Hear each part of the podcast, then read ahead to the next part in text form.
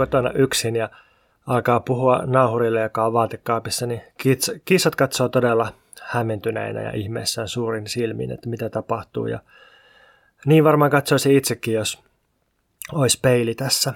Onneksi ei ole. Tänään puhutaan vähän feminismin nykytilasta tai tarkemmin xenofeministisestä manifestista. Tässä on nyt taustalla kymmenen jaksoa, jossa mä oon höpöttänyt Nietzschestä, jonka naisvihasta on kiistelty, mahdollisesta naisvihasta. Niin tota, no tietysti jonkun ajattelijan naisvihaa tai vaikkapa sen rasistisuutta tai oikeistolaisuutta voidaan arvioida erilaisilla tasoilla, että voidaan katsoa sen suoraviivaisia mielipiteitä, joita se on esittänyt vaikka kirjeissä tai, tai jotenkin julkisesti tai kavereilleen. Tai sitten voidaan arvioida sen tyypin ajattelun syvärakenteita, että onko sen käyttämissä käsitteissä tai ajatusrakennelmissa jotakin tällaisia piirteitä. Ja kolmanneksi voidaan katsoa sen käytännön toimintaa, että, että onko se vaikka kuulunut yli kymmenen vuotta natsipuolueeseen, niin kuin eräs Martin Heidegger-niminen filosofi kuului. No, Nietzschellä oli kaikenlaisia misogyynisiä heittoja ja, ja sit siitä on muotoiltu sellaista kuvaa, että se oli semmoinen tota, vähän ihmisvihainen reppana sitten elämänsä loppuvaiheilla – ja sitten keskustelu Nietzschen ajattelun syvärakenteista on edelleen auki ja tulee varmaan aina olemaan auki, että, että onko siellä löydettävissä jotain misogyniaa. Mutta käytännön toiminnassa Nietzscheä voisi jopa kutsua oman aikansa feministiksi, tai ainakin tätä mieltä on yksi Nietzschen elämänkertoreista semmoinen kuin Sue Prideaux. Prideaux kirjoitetaan toi sukunimi – tuolta Pridolta tuli pari vuotta sitten semmoinen Nietzsche-elämänkerta, jonka nimi on I am Dynamite, joka siis on Nietzschen kuvailu itsestään Ekke Homoa kirjassa. Ja tämä elämänkerta, niin se on ilmeisesti tämmöinen vähän kevyempi ja jotenkin niin kuin, semmoinen tähtää luettavuuteen ja erityisesti käsittelee Nietzschen elämää sen kirjeiden näkökulmasta. Niin en ole lukenut tätä kirjaa, mutta, mutta tota, luin LA Review of Booksin haastattelun, jossa tämä Bridau sanoi, että Nietzsche ajatteli omana aikanaan naisia älyllisesti tasavertaisena ryhmänä itsensä kanssa, mikä oli siis poikkeuksellista. Ja sitten ne naiset, joihin Nietzsche rakastui, niin ne oli aina jotenkin tällaisia poikkeuksellisen eteviä ja älyllisiä tyyppejä. Ja sitten lapsuudessa Nietzsche aina yritti yritti tota, rohkaista siskoaan itsenäisen ajatteluun ja, ja tota, kirjallisiin harrastuksiin. Ja sitten kun Nietzsche tuli nuorena Baselin yliopistossa proffa, niin se äänesti sen puolesta, että naiset sais opiskeluoikeuden sinne ja, ja hävisi tässä äänestyksessä. Ja sitten sen kaveripiiriin kuului kuului tuota varhaisia feministejä, niin kuin tämmöinen Metavon Salis, joka oli ensimmäinen sveitsiläinen nainen, joka sai tohtorin tutkinnon. Niin tämä nyt vain tällaisena pienenä monimutkaistuksena siihen, että, että jos puhutaan jostakin historiallisen hahmon ongelmallisista puolista, niin, niin sit siinä on ehkä kaikenlaisia komplikaatioita ja, ja tota, niin kuin monimutkaisuuksia ja on, on niin kuin helppo heittää ja tuomita nykymittapuilla, mutta sitten jos katsotaan, että missä olosuhteissa toimittiin, niin niin, niin. Sitten voidaan saada jotakin paljon mielenkiintoisempaa sitä irti. Mutta tämä nyt oli vain tämmöinen aasinsilta, että Nietzsche on taustalla ja sitten Nietzscheläisiä sävyjä on nyt tämän kertoisessa puheenaiheessa eli xenofeministisessä manifestissa ja myös Deleuzeläisiä sävyjä. Ennen kuin mennään siihen varsinaiseen manifestiin ja näihin sävyihin, niin Mä ajattelin käsitellä lyhyesti kysymystä siitä, että minkä takia sukupuoli ja seksuaalisuus kerää nyt niin paljon poliittista organisoitumista ympärilleen? Miksi sukupuolen ja seksuaalisuuden ympärille kuhisee ja miksi syttyy jatkuvasti konflikteja, jotka liittyy sukupuoleen ja seksuaalisuuteen?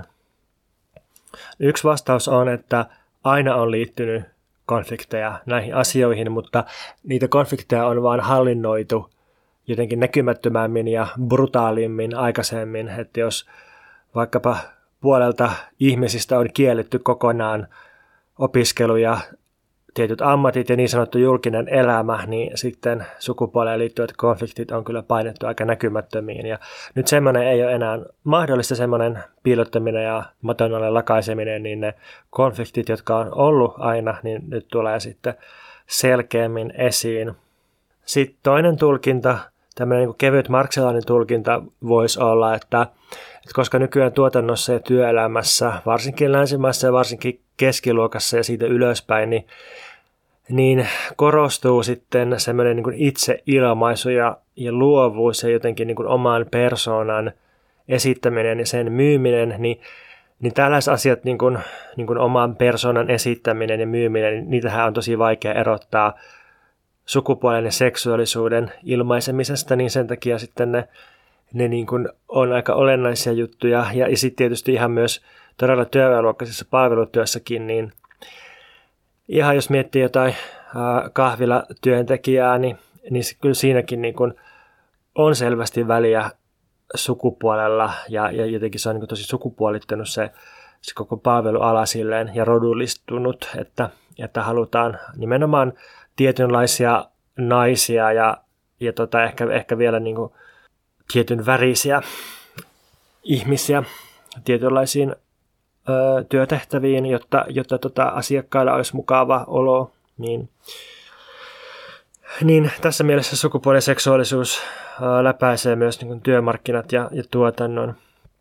Sitten on, on sellaisia konservatiivisia tulkintoja sekä oikealla että vasemmalla, että, että sukupuolesta ja seksuaalisuudesta puhuminen olisi pelkkää tällaista jotenkin harhaanjohtamista tai epäolennaista lumetta tai jotenkin porvarillista äm, identiteettipolitiikkaa. Sanotaan vaikka, että, että joidenkin mielestä sukupuolesta ja seksuaalisuudesta puhuminen ohjaa harhaan, kun oikeasti pitäisi puhua vaikka luokasta ja jostakin suurista arvoista ja, ja jotenkin jostakin asioista, mitä ajatellaan, että ne on niin merkitsevämpiä ja, ja suurempia. Mutta sitten tällaisissa näkökulmissa aina, aina niin kuin unohdetaan se, että, että sukupuoli ja seksuaalisuus läpäisee monin tavoin myös ne niin sanotut suuret asiat. Tai, tai että jos, jos puhutaan, jos halutaan puhua vaikka luokasta, niin siitä on mahdotonta puhua ilman, että puhutaan samalla myös sukupuolesta ja sitten jos halutaan puhua jostakin vanhan ajan konservatiivien arvostamista suurista teemoista, niin kuin ähm, vapaudesta tai, tai itseilmaisusta tai, tai tota, ylipäänsä yhtään mistään, mikä liittyy kulttuuriin, niin sit sitä on kauhean vaikea irrottaa seksuaalisuudesta ja jotenkin sellaisesta libidinaalisesta energiasta ja halusta, niin sen takia näistä sukupuolesta seksuaalisuudesta ei päästä eroon. Mutta ehkä kaikkein kiinnostavin tulkinta siihen, että, että miksi sukupuoli ja seksuaalisuus on nyt just se juttu politiikassa, niin on, on nimenomaan poliittinen tulkinta. Kun vähän on semmoinen fiilis mulla, että politiikan valtavirtoja hallitsee edelleen nostalgia. Nyt kukaan ei enää puhu hyvinvointivaltiosta, mutta aika pitkään oli sellaista keskustavasemmistolaispolitiikkaa, joka haikaili hyvinvointivaltioiden erilaisten muotojen perään. Ja tämä on tietysti jossakin määrin edelleen voimissaan angloamerikkalaisessa vasemmistomaailmassa, jossa, jossa tota, haikaillaan niin sellaisen ihannoidon Skandinavian hyvinvointi, hyvinvointisosialismin perään. No sitten mitä tulee nykyisen talouskriisin jälkeiseen maisemaan tai, tai niin kuin koronakriisin jälkeiseen maisemaan tai sitten niin kuin ekokriisiin, niin, niin sitten on katsottu mallia milloin New Dealista 30- ja 40-luvulta tai sitten sodan jälkeisestä jälleenrakentamisesta Suomessa. Tai sitten on, on niin kuin haettu jopa sotakommunismista mallia, siis bolsevikkien kommunistisen vallankumouksen jälkeisestä sotatilasta, niin kuin Andreas Malmon viimeaikaisissa kirjoissa on tehnyt. Ja no oikealla ja äärioikealla tietysti haikaillaan semmoisten homogeenisten kuvitteellisten kansallisvaltioaikojen perään. Sitten myös kommunistisen teorian keskustelussa niin on pikkusen nostalgisen sävyyn puhuttu retrofuturismista ja, ja happokommunismista ja hauntologiasta, eli siitä, että etsitään menneisyydestä menetettyjä tulevaisuuksia ja yritetään myöntää ja uudelleen aktivoida niiden potentiaalit. Et kaivetaan menneisyydestä tällaisia tulevaisuuksia, jotka ei koskaan toteutunut ja yritetään tuoda ne sitten nykyaikaan. Ja sitten Mark Fisherin jalanjäljissä niin tätä on sitten koitettu tehdä tuosta tota 60-luvun psykedeellisestä niin kuin vasemmistokulttuurista, kommunistisesta kulttuurista ja vaihtoehtoisten elämäntapojen kokeilusta käsiin. Niin kaikissa näissä, mitä mä nyt tässä luettelin, niin oli ne sitten oikeistolaisia tai vasemmistolaisia, niin, niin näissä poliittisen ajattelun muodossa, niin kuitenkin se suunta on menneisyys ja se muoto on nostalgia jollain tavalla. Me eletään aikaa, jossa nostalgia ja retroilu hallitsee. Ja nyt sitten tuntuu siltä, että, että sukupuoleen ja seksuaalisuuteen liittyy jonkinlaista voimaa, joka ei ole nostalgista ja jonka avulla on mahdollista murtautua ulos politiikkaa hallitsevasta nostalgiasta. Tämä ajatus pohjautuu Acid Horizon podcastiin, jaksoon, jossa itse asiassa käsiteltiin, tai ainakin sivuttiin xenofeminismia, ja siinä ne keskusteli siitä, että, että queer-ihmisillä tai transväellä, siis sukupuoli- ja seksuaalivähemmistöillä, ei ole koskaan ollut sellaista tulevaisuutta jotain menettää. Et ni, niillä niin kuin, ei ole ollut oikein mitään sellaista kultaista hyvinvointivaltioaikaa, koska hyvinvointivaltion aikana niin, niin monia vähemmistöjä esimerkiksi pakkosteriloitiin ja osittain edelleen pakkosteriloidaan esimerkiksi transihmisiä, jos ne haluaa tehdä monissa maissa transition.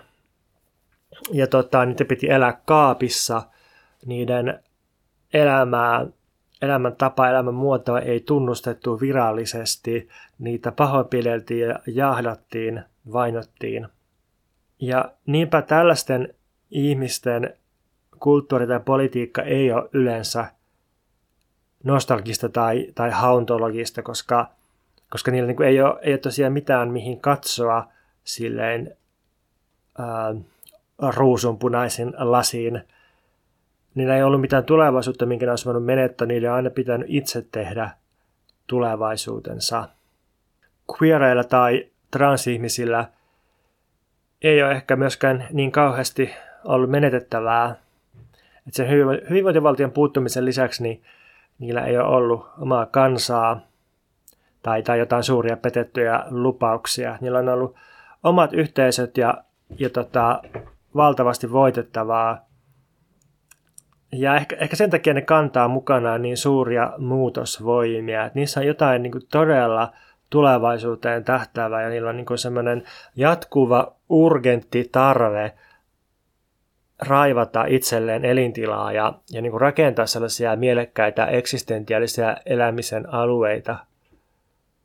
Ja tähän liittyy sitten toinen suuri kyky, joka on sukupuoli- ja seksuaalivähemmistöillä ja kaikilla, joihin, joihin niin toi queer-termi yhtään millään tavalla liittyy. Ja se, se on niiden yhteisöissä just siinä keskinäisessä avussa ja uusintavassa työssä, hoivassa, jota, jota tämä niin queer- ja transväki on joutunut ihan itse organisoimaan keskinäisesti toinen toisiaan tukien, koska ei ole ollut mitään viranomaisia tai, tai valtiotahoja tai tällaisia, jotka olisi niiden puolesta tehnyt sitä. Ja tässä tota, työssä niin ne on onnistunut aika hyvin kuitenkin, ottaen huomioon yhteiskunnan vihamielisyyden ja väkivaltaisuuden. Et ihan jostakin ö, siis niin oman perheen tai oman, oman niin suvun rakentamisesta. Englanniksi on sellainen termi kuin chosen family tai, tai niin making kin. Et, et koska tota, jos vaikka oma suku tai oma, oma perhe, syntymäperhe on hylännyt, niin on pitänyt rakentaa itse itselleen tämmöinen niin sekalainen uusi perhe tai, tai joku ryhmä, mikä, mikä niin kuin on tosi paljon luovempi sosiaalisen olemisen muoto kuin se, että, se, että tyytyy siihen, mihin syntyy. Ja edelleen vähemmistöt on ottanut netin ja sosiaalisen median tosi taitavasti haltuun ja erilaiset meemiskeneet. Sitten sit ihan niin kuin muutkin teknologian muodot, esimerkiksi omaehtoiset hormonihoidot, niin on, on jotain, mihin monet ihmiset on joutunut turvautumaan, koska, koska tota, ei ole ollut mitään virallisten laitosten ja instanssien tukemia hoitoja välttämättä aina, eikä kaikille ole vieläkään. Tämä kaikki on siis pakottanut ja kannustanut niitä, jotka on jotenkin sukupuolellisesti tai seksuaalisesti nähty poikkeaviksi, niin rakentamaan jotain omaa. Ja, ja siksi ehkä ne on, ne on niin kuin pystynyt murtautumaan siitä menneisyyden painosta ja nostalgiasta ja, ja eh, ehkä myös niin kuin muutkin tunnistaa, että, että tällaisiin, tällaisiin ryhmiin liittyy sitten just sitä nostalgian katkuvaa voimaa ja siksi se, se on ehkä myös vähän pelottavaa sen takia.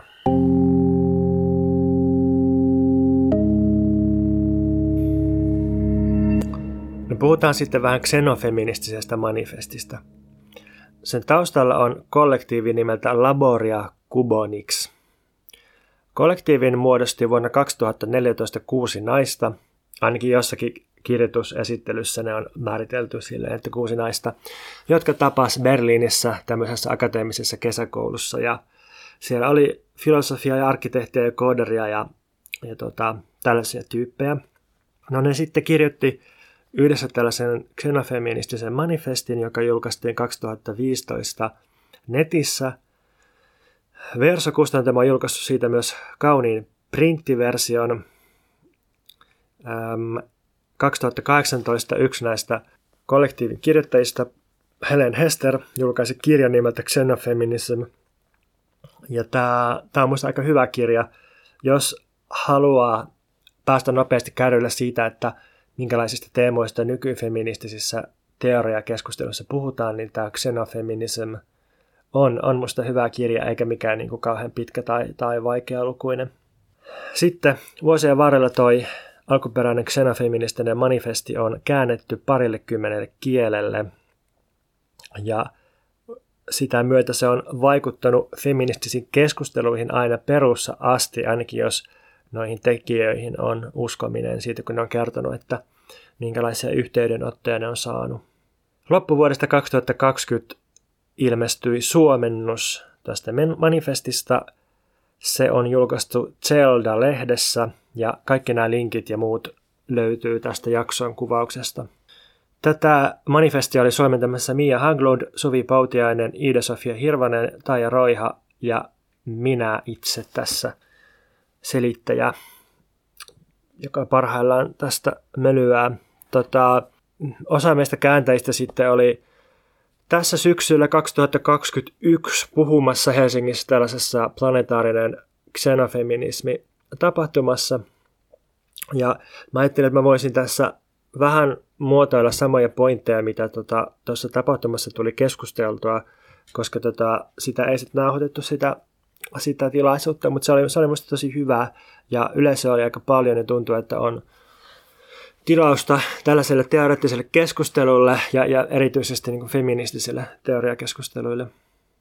Ehkä tähän väliin semmoinen anekdootti vielä, että, että kun toi Laboria Cubonix kollektiivi perustettiin, niin, niin se nimi Laboria Cubonix, niin se on anagrammi nimestä Nikolas Bourbaki, ja niin kuin tämä Laboria Kubonix on tämmöinen kollektiivinen salanimi, pseudonyymi, niin samoin toi Nikolas Bourbaki oli pseudonyymi ryhmälle lähinnä ranskalaisia matemaatikkoja 1900-luvun alussa, joiden tavoitteena oli nostaa matematiikassa abstraktiotasoa ja sellaista niin kuin, uh, universaalisuuden ja, ja täsmällisyyden astetta.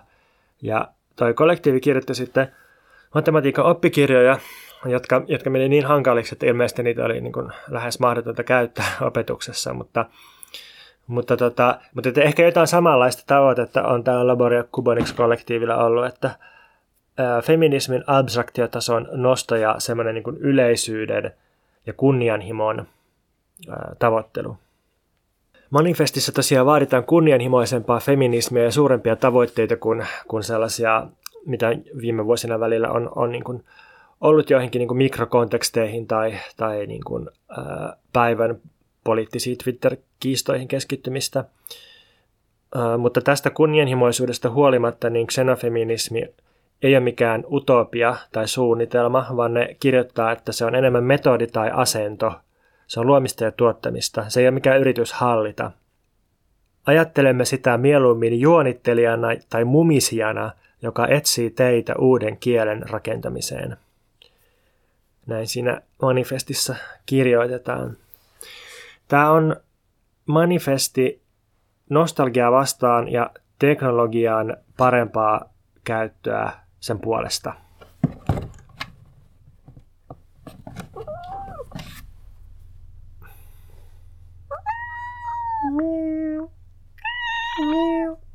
Täällä on taas kissatilanne selityskaapissa.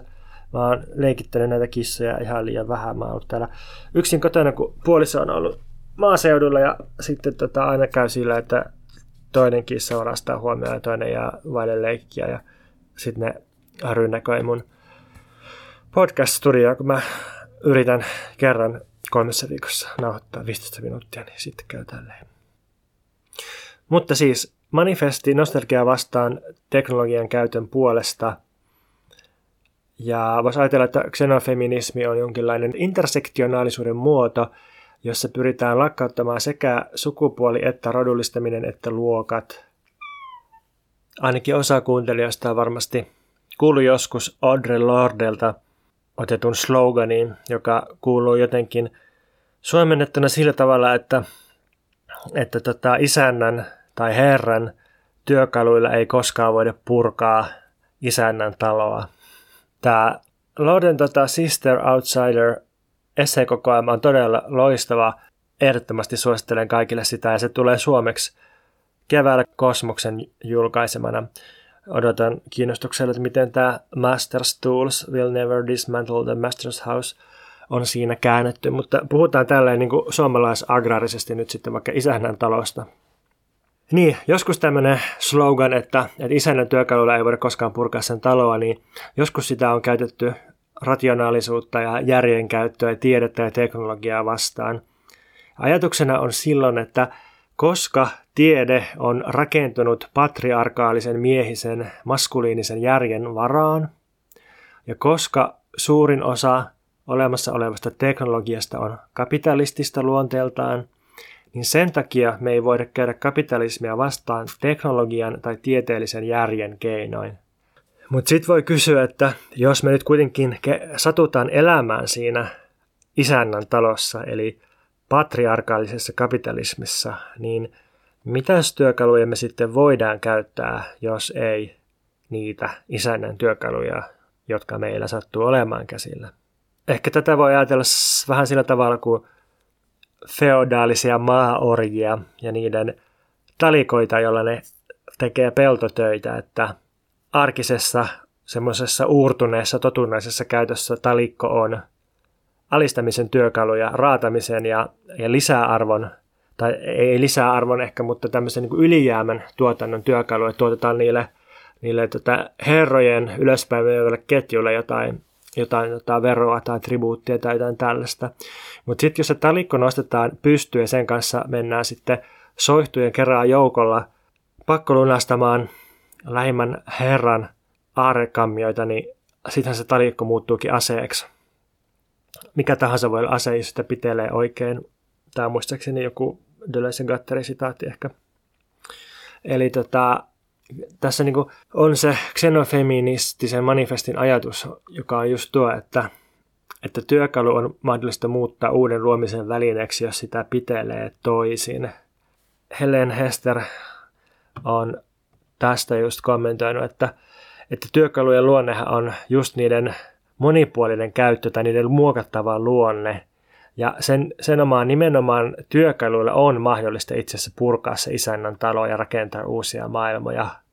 Jos kaikki järki, tiede, teknologia ja tämmöinen leimataan maskuliiniseksi ja alistavaksi ja patriarkaaliseksi, niin sitten meillä on hyvin vähän työkaluja käsillä, joilla purkaa sitä vanhaa maailmaa ja rakentaa uutta. Sitten edelleen, kun puhutaan feminismistä ja, ja queereista ja seksuaalisuudesta, niin, niin voi kysyä, että missä määrin sukupuoli ja seksuaalisuus on itsessään teknologioita. Siis sillä että, että, että sukupuolta ja, ja seksuaalisuutta kuitenkin tuotetaan ihan valtavasti nimenomaan teknisesti. Siis jos, jos miettii ihan ää, niin kuin eleitä, joita ihmisille opetetaan erilaisten medioiden välityksellä, jos tuotetaan, katsotaan haluja, joita ihmisille tuotetaan ää, nettipornon välityksellä tai tai tota, tuot, katsotaan ulkonäköä, jota, ihmisillä, jota ihmiset rakentaa itse itselleen kaikilla hulipunilla ja, ja meikeillä ja kuntosalien laitteilla, niin silloinhan aikakin näyttää siltä, että sukupuoli itse asiassa on aika, aika tämmöinen niin kuin koneellinen konstruktio. Mitä sukupuolesta jää oikeastaan jäljelle, jos, jos, jos siitä poistaa kaiken tällaisen niin kuin mekaanisen ja, ja teknologisen ja koneellisen? Varmasti jotakin jää, mutta se ei ole ehkä kauhean selkeää, että, että mikä se on.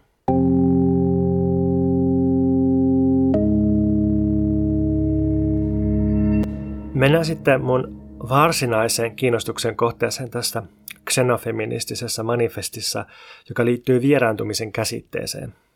Tämän manifestin alaotsikon mukaan kyseessä on julistus vieraantumisen puolesta. Politics for Alienation. Tässä manifestissa toistuu sanat xeno ja alien, eli vieras, outo tai muukalainen. Kyse on jotenkin vieraantumisesta ja outoitumisesta ja korruptoitumisesta ja mutautoitumisesta, mutta nimenomaan poliittisessa ja feministisessä kontekstissa. Mä yritän selittää tätä lähtemällä reilun 200 vuoden takaa. Nimittäin voisi väittää, että eurooppalaisen ajattelun voi 1800-luvun alusta alkaen jakaa aika karkeasti kahteen lajiin sen mukaan, miten ajattelussa suhtaudutaan vieraantumiseen. Joskus nämä kaksi eri lajia löytyy samalta ajattelijalta tai saman suuntauksen sisältä. Esimerkiksi Marksilta voidaan löytää molemmanlaisia tulkintoja vieraantumisesta ja marksismin sisältö sitten vielä enemmän. Tässä mun historiallisessa esityksessä tulee nyt olemaan yksi kohtalainen ongelma, mutta mä mainitsen sen vain lopuksi, jos muistan, mutta kuuntelija voisi miettiä tässä kuunnellessa, että mikä se ongelma voisi olla.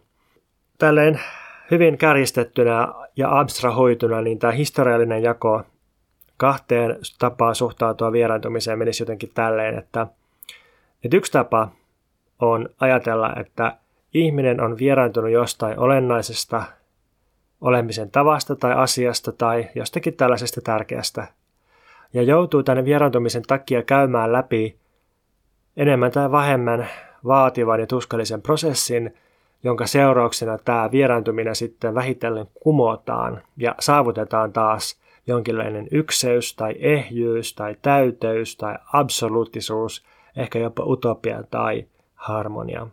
Vieraantumisen ajattelu lähtee voimakkaimmin liikkeelle varmaankin Hegelin filosofiasta, jossa se peruskuvio on hengen fenomenologiassa jotenkin tämmöinen, että, että tietoisuus vieraantuu itsestään, mikä johtuu, johtaa siihen, että tälleen kahtia haljenneena tietoisuus kohtaa oman voimansa ulkoisena mahtina, josta sitten käynnistyy historiallinen kehitysprosessi, joka tähtää absoluuttisen tiedon etsintään ja, ja niin kuin siihen ää, niin kuin hengen itsetietoisuuden, tietoisuuden itsensä käsittämisen päämäärään, joka, joka sitten tavalla tai toisella kumoaa tuon vieraantumisen, mutta tavallaan se niin kuin splitti tai, tai tämmöinen niin kuin vähän traumaattinen jako, tämä vieraantuminen, niin se on se prosessi, joka käynnistää historian. Se on niin kuin moottori historian taustalla, mutta, mutta se on jotain kielteistä ja tällaista, tällaista niin tuskallista, jota pitää yrittää ylittää sitten.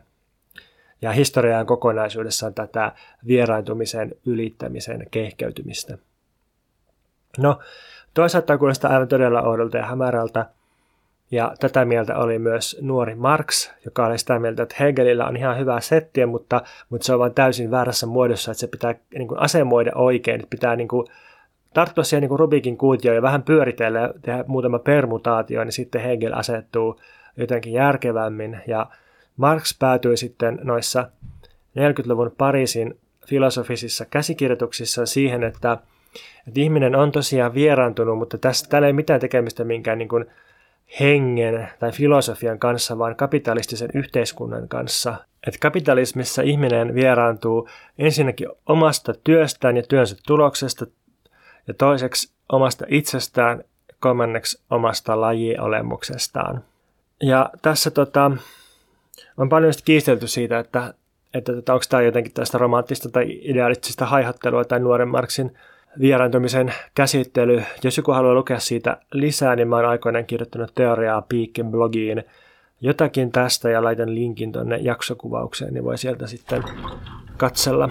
Mutta joka tapauksessa Marksin pointti oli, että vieraantumista tapahtuu, mutta sitten se, se tota, johtuu materiaalisista olosuhteista ja valtasuhteista – ja tota, jotka niin kuin kaappaa ihmisen tekemän työn ja, ja niin kuin, ää, saa aikaan tämän vieraantumisen. Ja, ja sitten tietenkin vallankumous on se keino, jolla tämä vieraantuminen kumotaan. Ja tämä on siis nuoren Marksin näkemys. Vanhempi Marx ei sitten kauheasti ehkä kirjoittanut enää vieraantumisesta. Ja tästä on jotkut nähnyt semmoisen radikaalin katkoksen, mutta se on sitten oma aiheensa. No, Frankfurtin koulukunnan ajattelussa ja yleisesti kriittisen teorian kentällä on nähty – vähän niin kuin Marksia ja erityisesti nuorta Marksia jalostaen, että kapitalismi tuottaa vieraantumista erityisesti sen takia, että se esineellistää ihmisiä ja inhimillisiä prosesseja. Vaikkapa silleen, että, että yliopistossa kun opitaan ja keskustellaan ja, ja niin kuin luodaan jotain uutta ja tehdään tutkimusta, niin sitten se käännetäänkin vieraantuneeseen muotoon erilaisilla – objektivoimilla mittareilla, että opiskelu muutetaankin siitä opiskelun elävästä käytännöstä opintopisteeksi tutkinnoiksi, eli niin kuin tämmöiseksi niin kuin tavaran muodoksi sitten. Ja, ja sitten se varsinainen tutkimus, niin se muutetaan vaikka kaupallisiksi innovaatioiksi tai, tai tota, joksikin tällaisiksi CVtä kartuttaviksi julkaisuiksi. Tämä on se vieraantuminen, tämä niin kuin tavaran muotoistuminen tai reifikaatio. Sitten on feministisen ajattelun muotoja, jossa katsotaan, että Nimenomaan naiset on vieraannutettu omasta ruumiillisuudestaan ja että tavoitteena olisi löytää uudelleen sukupuolitettujen ruumiiden kyvyt. Ja tällaisia on paljon toisen aallon feministisissä ajattelijoissa. Sitten on uudemmissa ekofeministeissä esimerkiksi Maria Mies on, on tämmöinen ajattelija, joka on niin kuin, ajattelee just tämän niin kuin vieraantumisen kautta feminismiä. Ja sitten ehkä myös joissain uudemmissa ruumiillista hoivaa ja erityisesti synnyttämistä ja niin kuin lasten kasvatusta korostavista feministeissä niin on, on myös tällaista niin kuin vieraantumisen analyysiä. Sitten tietysti ekologisen ajattelun muotoja, joissa ajatellaan, että ihminen on vieraantunut ympäristöstään tai ainakin ekologisten järjestelmien tasapainotiloista, joihin erilaiset alkuperäiskansat on, on pystynyt. Ja, ja sitten tavoitteena tulisi olla tämän kapitalistisen sivilisaation kumoaminen tai ainakin muuttaminen sillä tavalla, että päästäisiin lähemmäksi sitä alkuperäiskansojen elämän muotoja. Ehkä ihan äärimmäinen esimerkki on anarkoprimitivisti, joku John Jerjan tai, tai tota, tällaiset ajattelijat, joiden mukaan sivilisaatiot itsessään on vieraantumisen muotoja – ehkä jopa symbolinen kieli on semmoinen niin kuin välittömyydestä ja luonnosta ja ympäristöstä vieraantumisen tapa, joka pitäisi kumota. Eli toi oli se ensimmäinen tapa suhtautua vieraantumiseen. No sitten toinen tapa ajatella vieraantumista olisi nähdä se niin, että ihminen on todellakin vieraantunut esimerkiksi ihmisyydestä tai ympäristöstä tai itsestään tai yhteiskunnasta. Ja tämä on hyvä asia, ja meidän kannattaa myöntää tämä vieraantuminen ja kiihdyttää sitä ja tehdä tästä vieraantumisesta vapauden ja nautinnon työkalu.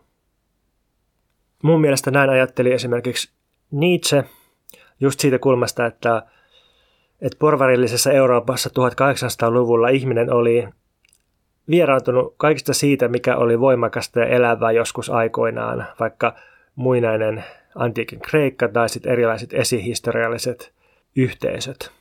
Mutta tota, menneisyyden voimaan ei ole minkäänlaista paluuta ja sinne on turha haikailla, vaan sen sijaan meidän kannattaisi tähyillä yli-ihmisen perään, eli jotenkin uuden ihmislajin tai, tai oikeastaan ihmisen jälkeisen lajin syntyä, joka voi, voi tota ilmaantua silloin, kun, kun nykyinen tämmöinen reaktiivinen, väsynyt, voimaton, humanistinen ihminen tuhotaan ja ylitetään viemällä tämä vallitseva vieraantuminen riittävän pitkälle jotenkin luovan tuhon keinoin.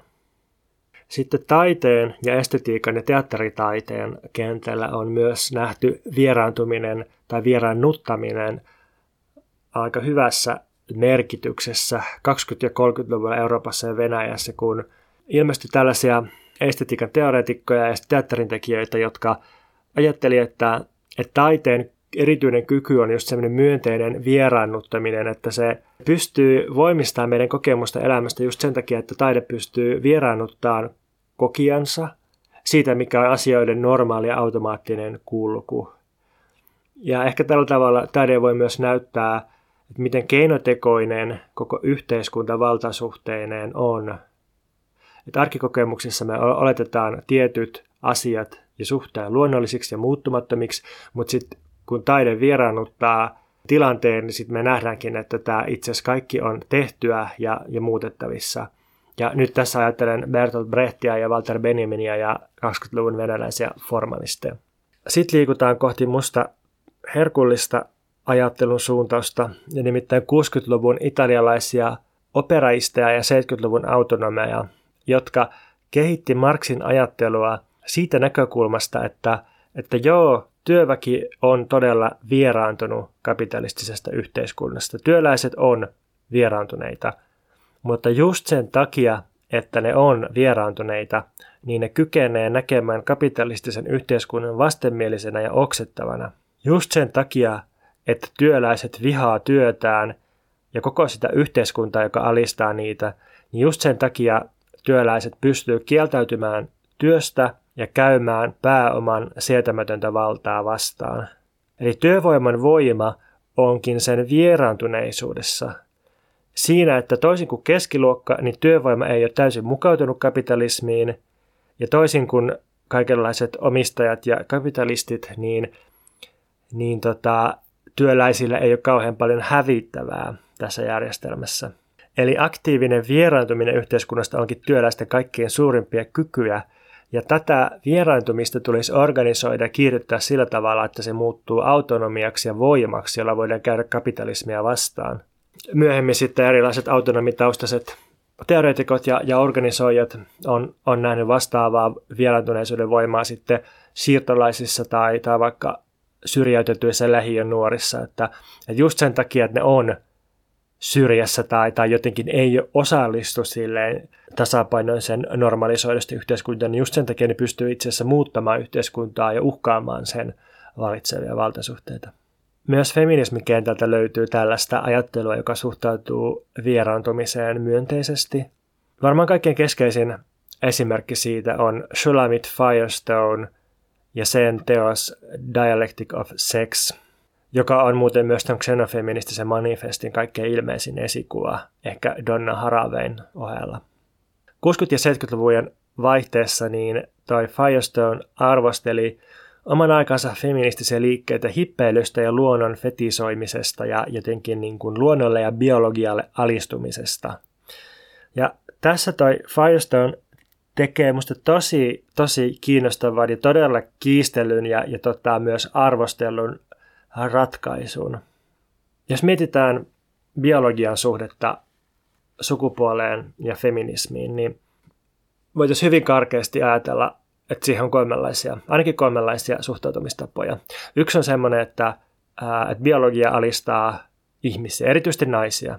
Että se on, se on niin kuin, että tämmöinen on tilanne, että, että tota synnyttäminen on, on niin kuin biologisesti yhden sukupuolen juttu, pääsääntöisesti tilastollisesti, vaikka nykyään myös ymmärretään, että, että tota on myös miehiä, jotka voi synnyttää, eikä se ole kiinni mistään elimistä se sukupuoli.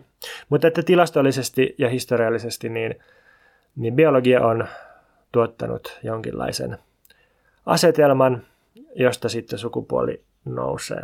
Ja sitten tähän voi ehkä vastata jollain yhteiskunnallisilla uudistuksilla tai muuttamalla sukupuolirooleja, mutta jotenkin ajatuksena on, että siellä pohjalla on kuitenkin tämä biologia, joka on jollain tavalla kiistämätöntä sitten. No toinen tapa suhtautua biologiaan on sitten vähän niin kuin kiistää se tai jotenkin relativisoida se ja pyrkiä osoittamaan, että, että ei ole mitään stabiilia biologiaa. Tai aina kun yritetään määrittää sukupuolta biologisesti, niin sitten hommat menee tosi monimutkaisiksi ja tota, voidaan sitten kysyä, että, että onko sukupuoli kiinni jostain ulkoisista tunnusmerkistä, niin kuin luustosta, karvotuksesta, onko se kiinni tietyistä elimistä, onko se kiinni hormoneista, onko se kiinni kromosomeista, kun nämä ei aina mene päällekkäin sillä tavalla kuin mitä me oletetaan, ja sitten on intersukupuoliset ihmiset ja niin edelleen, niin sit se, se ei olekaan ihan niin kuin selvää, että, että mikä, mikä on niin kuin se, se niin sanottu biologia, ja, ja sitten tota edelleen voidaan tutkia tieteen historiaa ja nähdä, että siellä ihmisiä on biologisoitu ja sukupuolitettu niin omituisilla, erilaisilla ja muuttuvilla tavoilla, että, että ei ole oikein mitään sellaista pysyvää biologiaa, johon, johon vedota. Ja tota, ehkä sitten tästä, tästä vielä sitten semmoinen jotenkin postmoderni tai jälkistrukturalistinen versio, jossa, jossa niin kuin se päättely menee aina siihen, että itse asiassa me ei voida sanoa mitään biologiasta, koska, koska biologia on vain yhteiskunnallinen diskurssi, se on, se on niin kuin loputtomasti merkkijärjestelmien välittämä keskustelun ja vallankäytön taso, ja, ja sen takia nimenomaan se yhteiskunnallinen juttu on siinä olennaista ja biologia on vähän niin kuin toissijasta.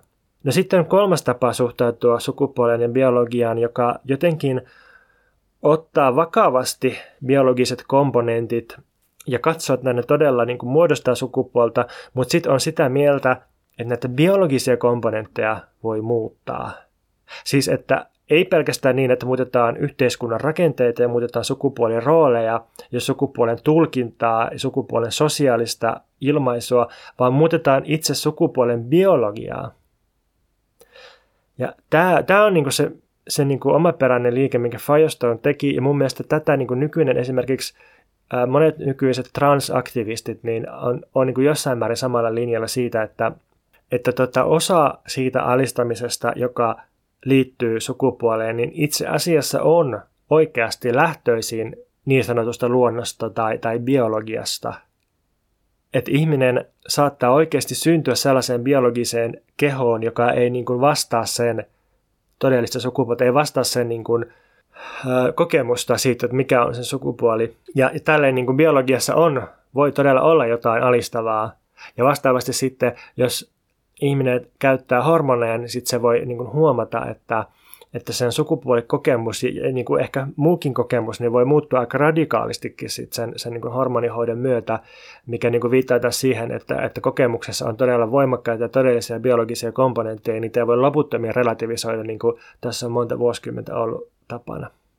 No, mitä sitten tulee vieraantumiseen, niin toi Firestonein pointti on, että, että, tota, että meidän ongelma sukupuolen suhteen ja, ja aika monen muunkin asian suhteen on se, että, että ihminen ei ole riittävän vieraantunut. Ihmiset pitäisi aktiivisesti vieraannuttaa nykyisestä luonnosta, biologisesta järjestyksestä ja yhteiskunnasta teknomaterialistisin keinoin. Sekä biologia että yhteiskunta pitää muuttaa teknomaterialistisella politiikalla – Tämä voisi tapahtua esimerkiksi purkamalla vähitellen koko sukupuolen kategoria sillä tavalla, että, että me mahdollistetaan ja tuotetaan ja monistetaan niin monia sukupuolia, että se koko, koko niin kuin sukupuolittaminen vähän niin kuin menettää merkityksensä.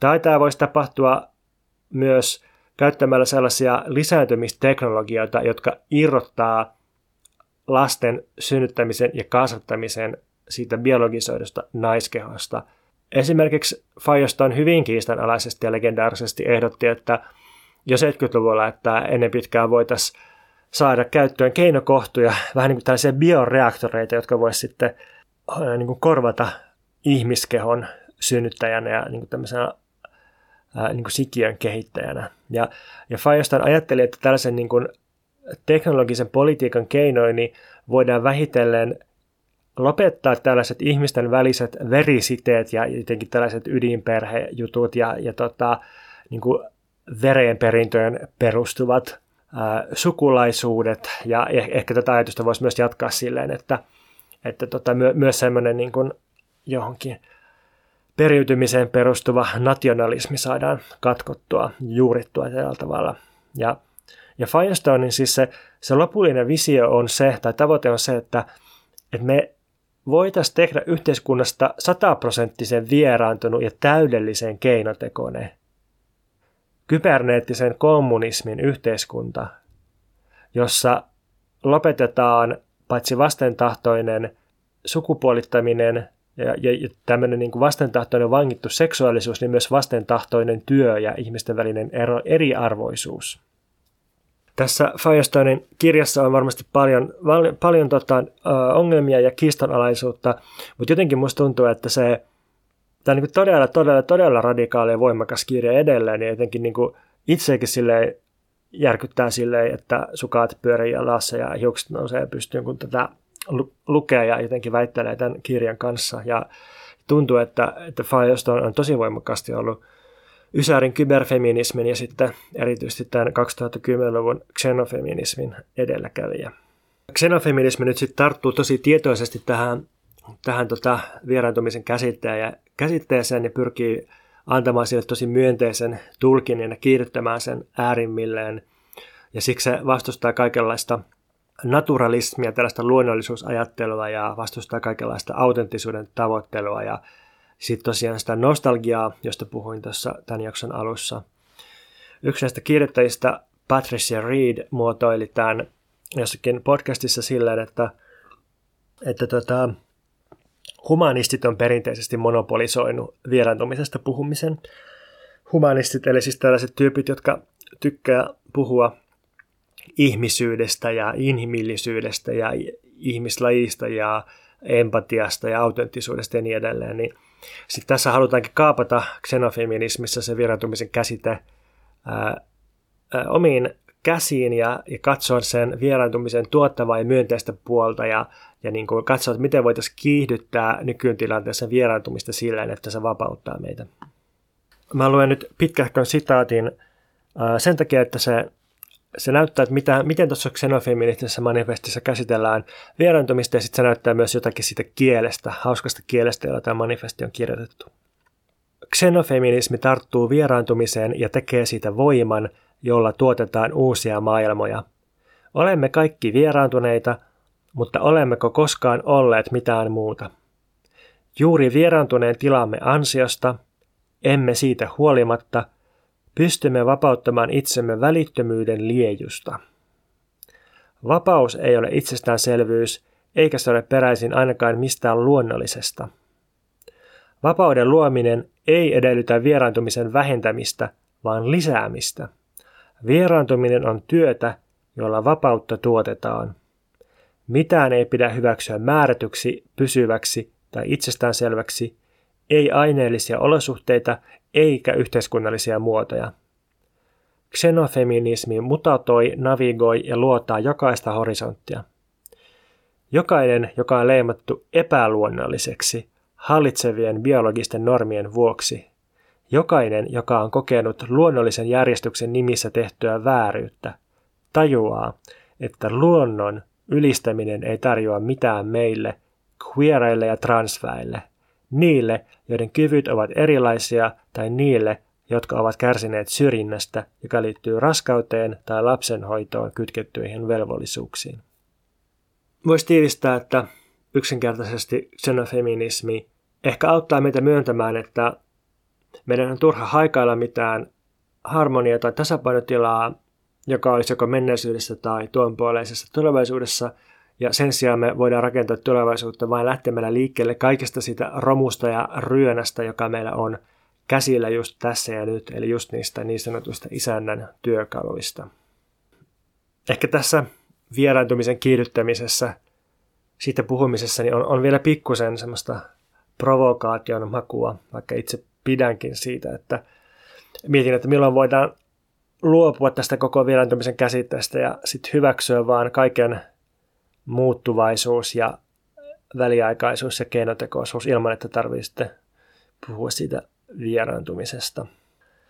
Mä viittasin aikaisemmin siihen, että tässä mun vieraantumisesityksessä saattaa olla joku pieni ongelma, niin, niin se liittyy siihen, että, että tota, jos nyt sit vähän paneudutaan siihen 200-vuotiseen vieraantumisen ajattelun historiaa, niin tietysti huomataan, että, että se vieraantumisen käsite on tulkittu tosi erilaisin tavoin.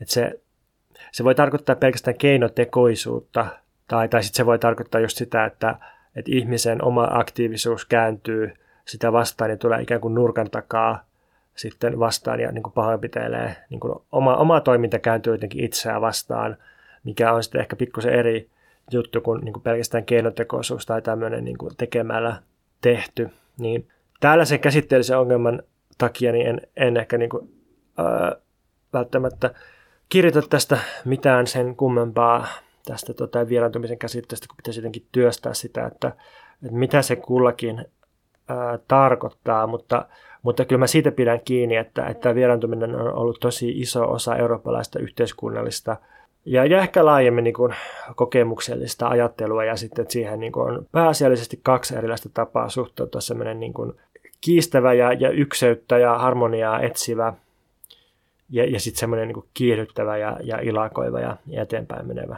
tapa. Ja xenofeminismi ja myös Nietzschen ja myös Deleuzein ja Gattarin ajattelu niin varmasti kytkeytyy tähän jälkimmäiseen.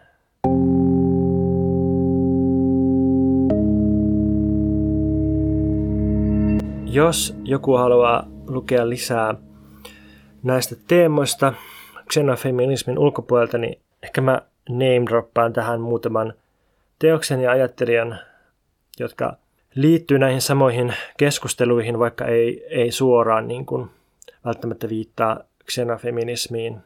Ensinnäkin tulee mieleen Legacy Russellin kirja Glitch feminismistä, joka käsittääkseni tulee suomeksi nyt 2022 käännettynä. Sitten tulee mieleen Paul Presiadon kirjat, muun muassa Countersexual Manifest ja sitten äh, Testo Junkie. Ja toi Testo Junkie on syksyllä 22 varmaankin tulossa tutkijaliitolta suomeksi. No sitten tietysti Donna Haravein kirjat on ollut mahdollistamassa tällaista xenofeminististä ajattelua, erityisesti se Kyborgin manifesti 80-luvulta. Sitten jotenkin yleisemmän vasemmistolaisen poliittisen ajattelun tasolla niin, niin sanottu vasemmistoakselerationismi, erityisesti toi Nick Nisekin ja Alex Williamsin Inventing the Future, niin se liittyy näihin juttuihin. Ja sitten vielä olen huomannut, että Rosi Braidottilta, joka siis on tämmöinen Deleuzeläinen feminismin tutkija, niin siltä on ilmestynyt just tämmöinen Posthuman Feminism-kirja. En ole lukenut, mutta tota, siinä käsitellään suoraan xenofeminismiä muun muassa ja, ja, ja posthumanismin suhdetta feminismiin. Siinä oli väliselitys tällä kertaa Mulle voi halutessaan lähettää palautetta tai vaikka korjausehdotuksia Instagramissa at purokup tai sitten mainitse pontus.purokuru.gmail.com. Jos haluaa jotenkin tukea tätä podcastia, niin suosittelen liittymään Mikä meitä vaivaa podcastin Patreon-tukijaksi patreon.com kautta Mikä meitä vaivaa. On itse siis tämän MMVn toinen tekijä ja, ja tota, suuri osa omasta toiminnasta perustuu tuohon yhteistyöhön, jota siinä podcastissa harrastetaan. Ensi jaksossa palataan sitten pääselityksiin, eli Dölösin filosofian tutkimiseen. Tosi ei, ei vielä puhuta Dölösistä, vaan puhutaan ensin vähän Kantista.